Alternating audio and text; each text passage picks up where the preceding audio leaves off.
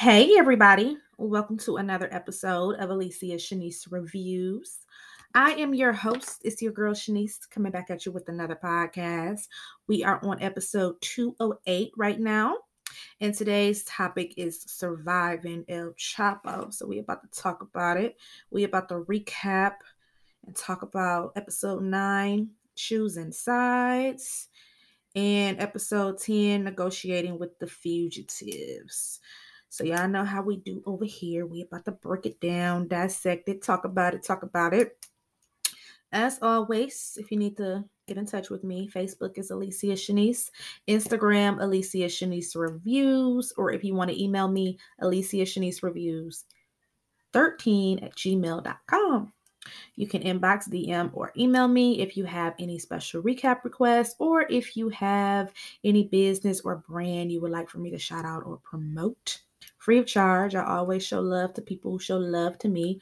I am a little bit behind on my own recap, so you can send a recap request out. Um, I'll get it out. I promise. If it's a quick TV show, I'll get it right out. If it's a little lengthier, then it might take me a little longer. I know I talked to a few people who had requests, but I've been so busy and stressed out. You guys know I haven't been on in about two weeks. Um, but I'm I'm I'm getting I'm gonna get your request out for the ones who sent them and um, I just thank you for your support and thank you for your patience because I'm telling you, your girl been uh, overwhelmed. I've, I've had a lot going on and I'm still working on my book. So, you know, uh, but I've been busy today. I did get out my BMF, the docu series. We finished that up today. I got out my Big Sky, the winter finale. I got that out today. Um, we're still behind on Hip Hop Homicides. I'll get that out by Wednesday. I really want to recap Dead to Me. Um, I've already watched it. It's really, really dope. I love that show. It's just like a dark comedy, but I love it. I grew up in the in the 90s, so you know, married with children Christina Applegate, I love her. So um yeah, I do definitely want to recap Dead to Me. Um, but yeah, by the end of the month, I should be all caught up, and then I'll get the people who did send me recap requests out for sure. Um, as always, you know about my music playlist. They're exclusively on Spotify. So if you click on uh my picture profile, you type in Shanice Loves, uh, it'll take you to all of my music playlists and I have every genre because your girl got some long range music ears. And every way you can get in touch with me is in the description box. So, you know, hit me up, even if it's just to say what's up. I be wanting to hear from y'all. So it don't have to be no re- recap request or anything to shout out. It could just be saying what's up. You have no idea how that brightens up my day. So on that note, we about to get into the show. Let's talk surviving El Chapo.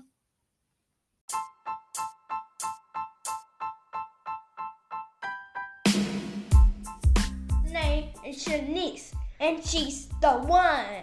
Her name is Shanice, and she's the one.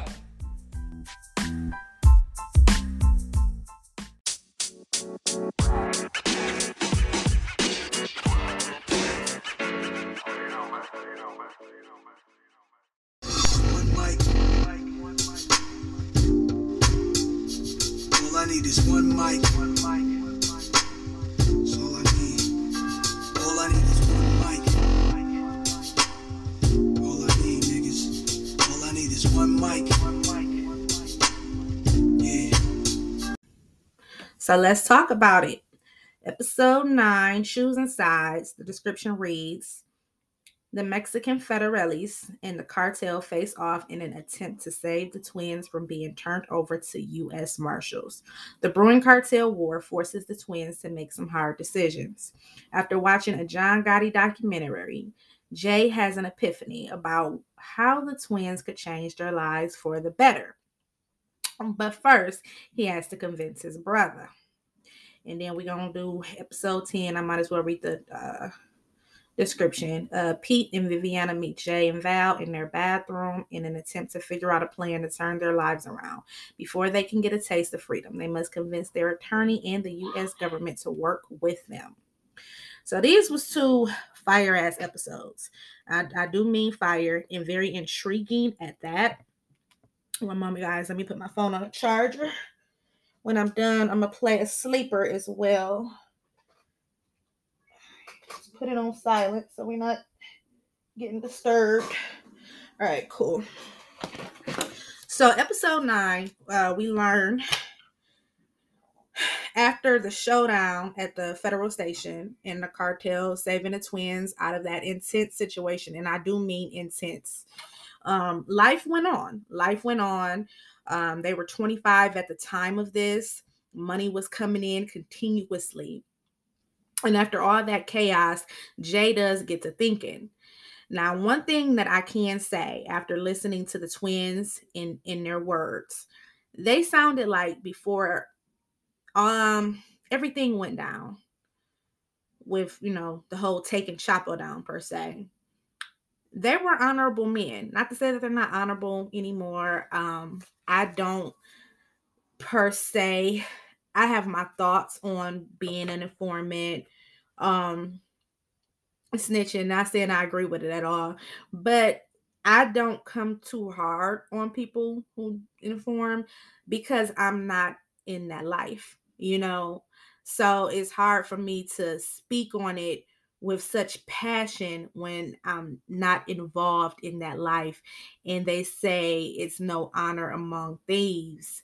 And by I get so much into this genre of the gangster lifestyle with that being the cartels the mafia um the the gangs i, I talk about it all right and nine out of ten of them they go out this way so i don't get all passionate and and just go off about people informing not saying i agree with that at all it's just I'm not in that life. You know, I'm a civilian who loves to research this and I get intrigued by it. I love watching the movies. I love listening to the podcast about it. I love listening to interviews about the gangster world with the drug dealing you know just all of that you know um back in the day the racketeering the uh bootlegging I, I love the i love to know about all of that i enjoy it and um i've always been like that um But before that, it seemed like they, and I'm just saying that because I'm not saying that they're not honorable men now, but it seemed like they were very honorable. Like they took care of the ones who took care of them. You know, like even when the guys came to help them out of this chaotic situation, Jay made sure that he, you know, looked out for them, looked out for them, told them his families was going to be straight, and even some of his workers, you know, when he went to try to save Pete during the first kidnapping, he was like, I don't want to do this without you guys. I need to make sure you guys are okay. Now we just recapped the BMF docu series earlier, and we see Meech was very like that as well. Except Meech, he stood ten toes down to this day. He never became an informant, but it does seem like they were very honorable men. They weren't per, um, portraying to be in the the gangsters, the killers. They just was in it for the business and making money and a lot of times those type of guys went far even when you talk about the mob and you talk about paul castellano the way he ran the gambino family before he was murdered. He was all business um, even big meech. He was he wasn't you know below you know he wasn't above taking out somebody to protect his life but at the same time it was about the business, you know, and it seemed like that's what the Flores brothers was about. And this whole situation was just chaotic, and everybody knows. Um, if you know anything about the cartels, you know they don't give a fuck about going against law enforcement. It could be the military, they will go down in a gun battle. And they went down there knowing that the twins were two of their biggest distributors, and they went hard for them. They went extremely hard for them to get them out of that federal agent's office and back on the street. Um, we hear on how they were able to escape. They made the U.S. Marshals look like fools, turning over two other guys that were not the twins, didn't look like the twins, didn't even look like they were twins. They got them drunk, of course, and Jay said that he would look out for them. So it goes on to talk about how Pete and Viv were expecting um you know, their first child and their relationship along with Jay and Val. They talk a lot about their relationship and, you know, the up scales that they have to deal with, the down trails that they have to deal with throughout this whole thing.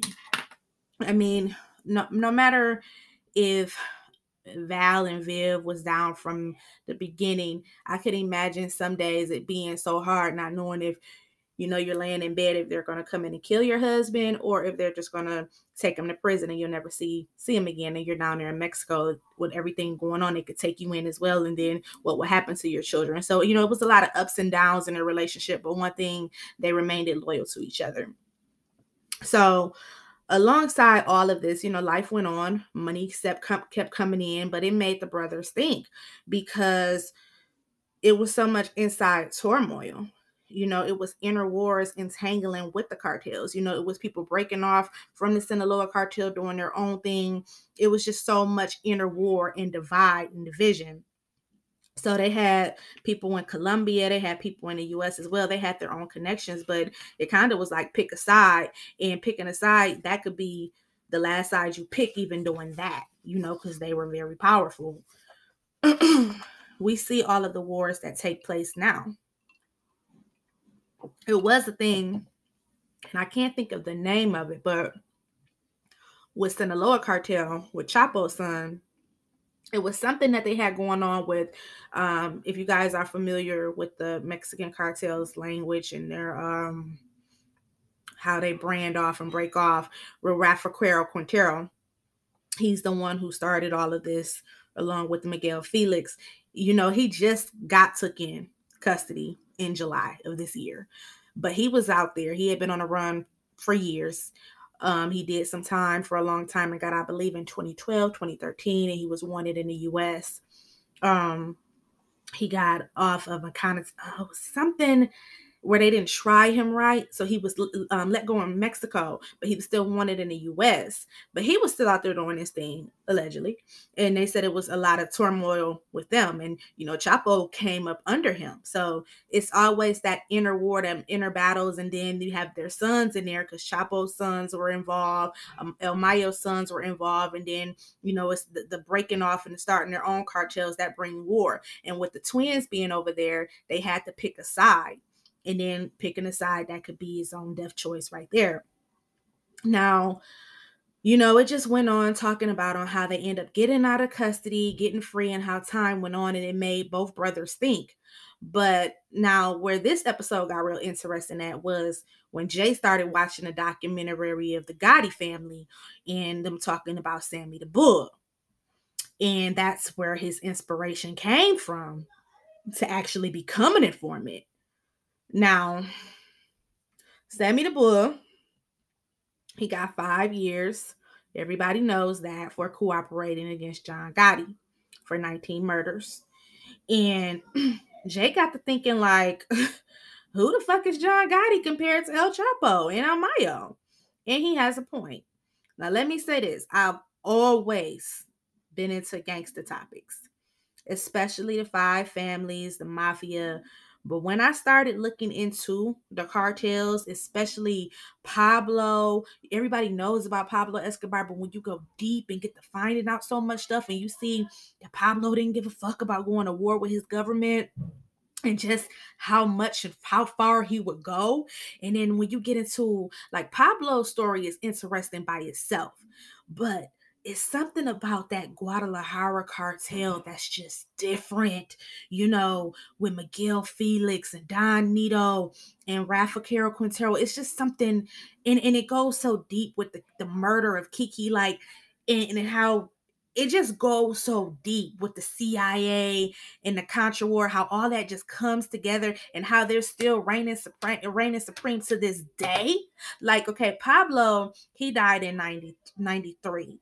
And, you know, of course, Colombia is still doing their thing. But after that, Mexico took over and they never stopped. And, and it just goes so deep. So when you get off into the history of the Guadalajara cartel and where they're at today, it do make you think like, damn, the mob ain't got shit on them. Because you know, they talk about how like when, you know, back in the day, John Gotti them went to court and of course they would bribe uh you know jurors and everything and then you know what one or two might end up missing but pablo he'll go burn the whole damn courthouse down with records so you know you just see like damn they, you know i'm saying they don't give a fuck. So he was right. Like, who was John Gotti? Like, you know, for what John Gotti did his whole um mafioso career, Chapo and them did in one day. So he contemplated on it for a few days before he even mentioned it. And then he finally presented the idea to Val first. And he was very nervous about that because Val hated snitches. So she heard him out and she was actually okay with the idea. He laid all the things out, how he might have to do time. However, when he mentioned it to his twin, he got the total opposite reaction because you know the twin is is different. That's your business partner, that's your brother. And not only that, more than likely, if you become an informant and if Pete wouldn't have agreed and Jay would have got caught per se, they would have got Pete too, just because he was his brother. And they look just alike. They they would have got him too. So you have to kind of bring him in there into this idea. And um you kind of would have thought while listening to this docu documentary this podcast per se you would have thought that it more would have been pete who would have wanted to turn informant before Jay, because Jay was always the one. He always had the game plan and always thought about everything very cautiously. But by Pete had, you know, had multiple kidnappings and multiple traumas, you would have thought it was him who wanted out of the game first. But it was actually Jay. And Pete went off. He like, what the fuck are you talking? You stupid mother. I mean, Pete went off to where they almost came to blows. And then it went off at the episode with like 10 days later with Pete calling, like, so how will we do it? Like he had thought about it, you know, and seeing how deep they were in. So that was my recap for episode nine. And when we talk about episode 10, negotiating with fugitives, it opens with Twin um, talking about being 10 years old and his dad taking him with him to knock on this guy's door of a guy who cooperated against him. And he was basically like, if he's if he opens the door, I'm taking him out. Point blank, period. He ruined my life. Why shouldn't I ruin his? The messed up thing about it was you took your 10 year old son and was going to traumatize him with this. Like, he just had to ask, ask him was he there? And if the guy would have came to the door i'm sure the father would have blew his head off right when he opened the door. So that was the twins upbringing before they even chose the game you know? They saw so much and it was like they were born into it. Now after 10 days pete thought more about about you know the whole cooperating thing and mentioned it to viv who was reluctant at first because he would have to do jail time. He was like, I might be gone for about 18 years. And she like, no, that's a long time. And you know, after they kind of went over everything and thought about how everything was going on with the wars and just everything that they had been through, being on a run, how stressed it is, you know, raising kids that way. Eventually, the four of the four of them, the twins and Val and Viv, they met in a bathroom and had to cut on showers, of course, for security purposes to make sure when nobody listening. And they all discussed the plan of how they would get it done. Now, of course, they made Val be the one to have to go to uh, Chicago to speak with the attorney. And Val probably from listening to them and I'm talking about how everything went down, it seemed like she probably was the better choice. Like she was more street savvy more than Viv. It seemed like I could be wrong, but you know, Val was already married to Kato and he was a big guy, you know, in the in the in Chicago, and she had already did some time. It seemed like she was a, just a little bit more savvier, so she probably was the better choice to go and speak with the attorney. Of course, she was nervous um, when she got to the attorney's office, as soon as she even mentioned what she was there for, he was so nervous he got to checking her for wires. but he agreed to do what he could do and make some calls. So, you know, she flew back.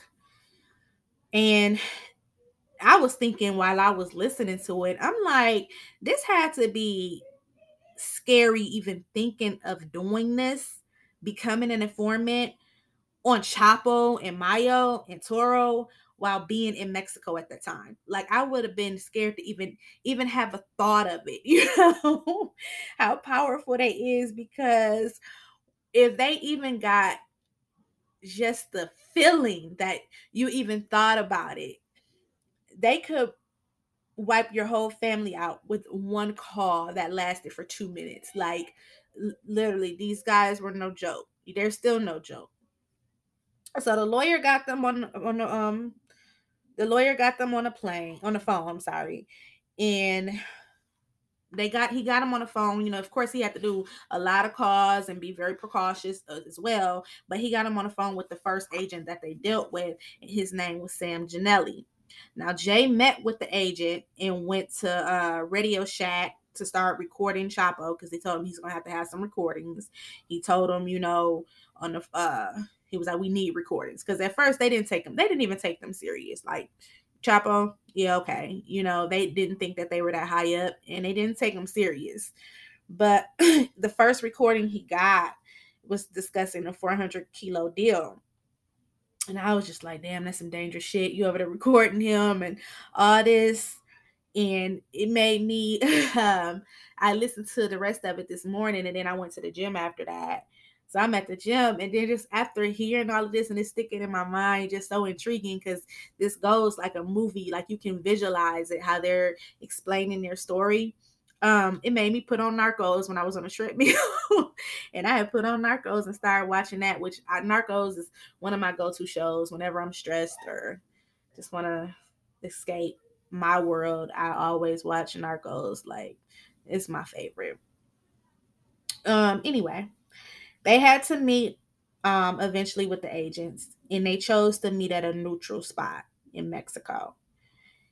So they met with the feds and they demanded, you know, if we give him in, we have to know that my father, who was already a fugitive, was going to go free. He could go to the US and, and go free. My brother would be able to be free because, you know, my, my whole family's life going to be in danger once we do this.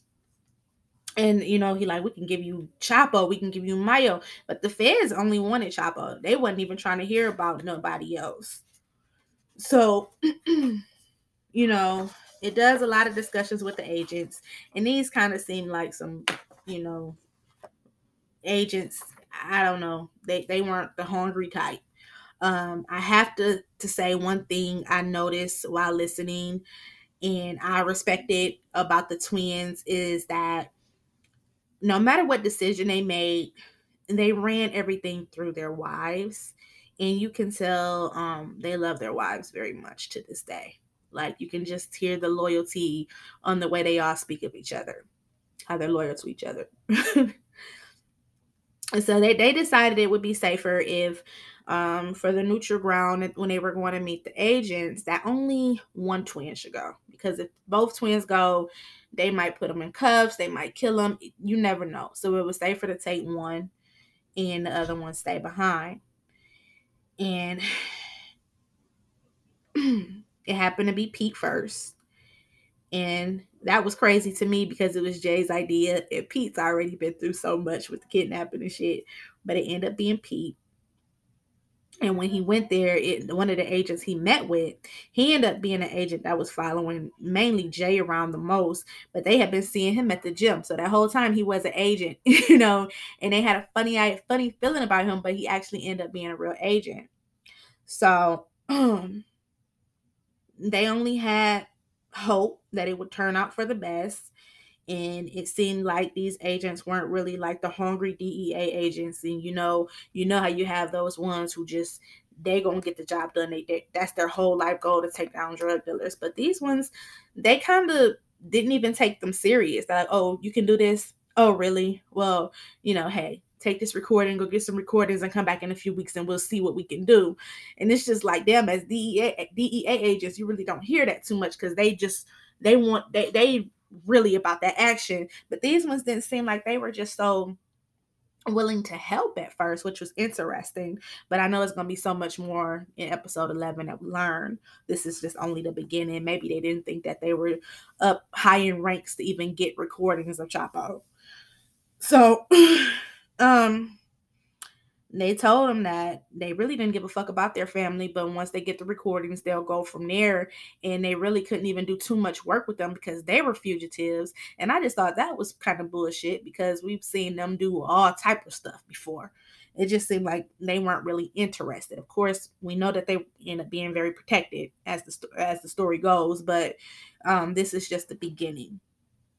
So, you know, told him they needed the recordings, and Pete went and gave the information back to Jay. And with the agent's attitudes, it kind of had them second thinking it, but it's like, can't really change your mind now because you didn't put it out there.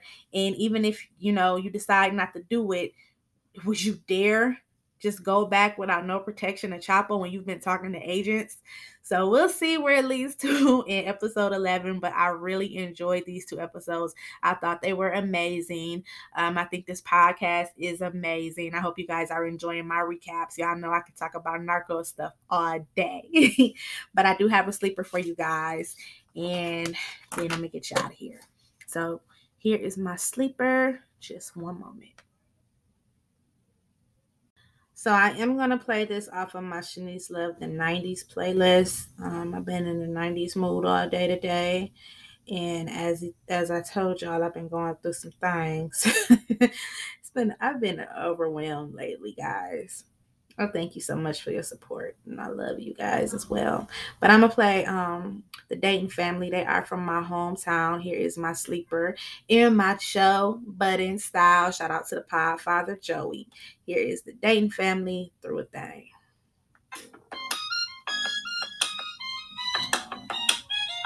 I'm going through a thing.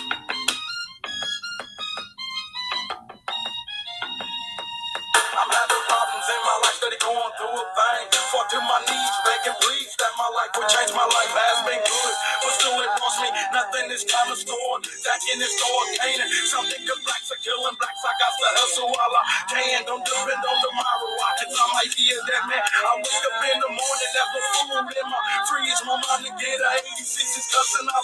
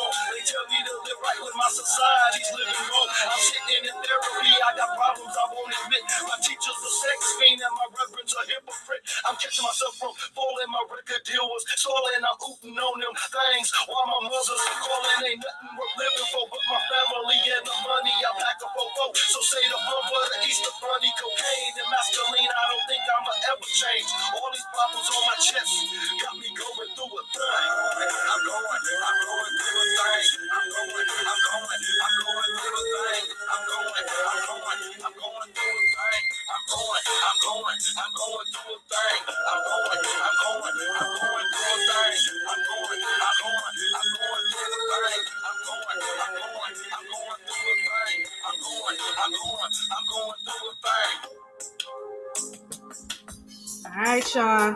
That's that Dayton family. Through a thing. Through a thing. Hope y'all enjoyed that.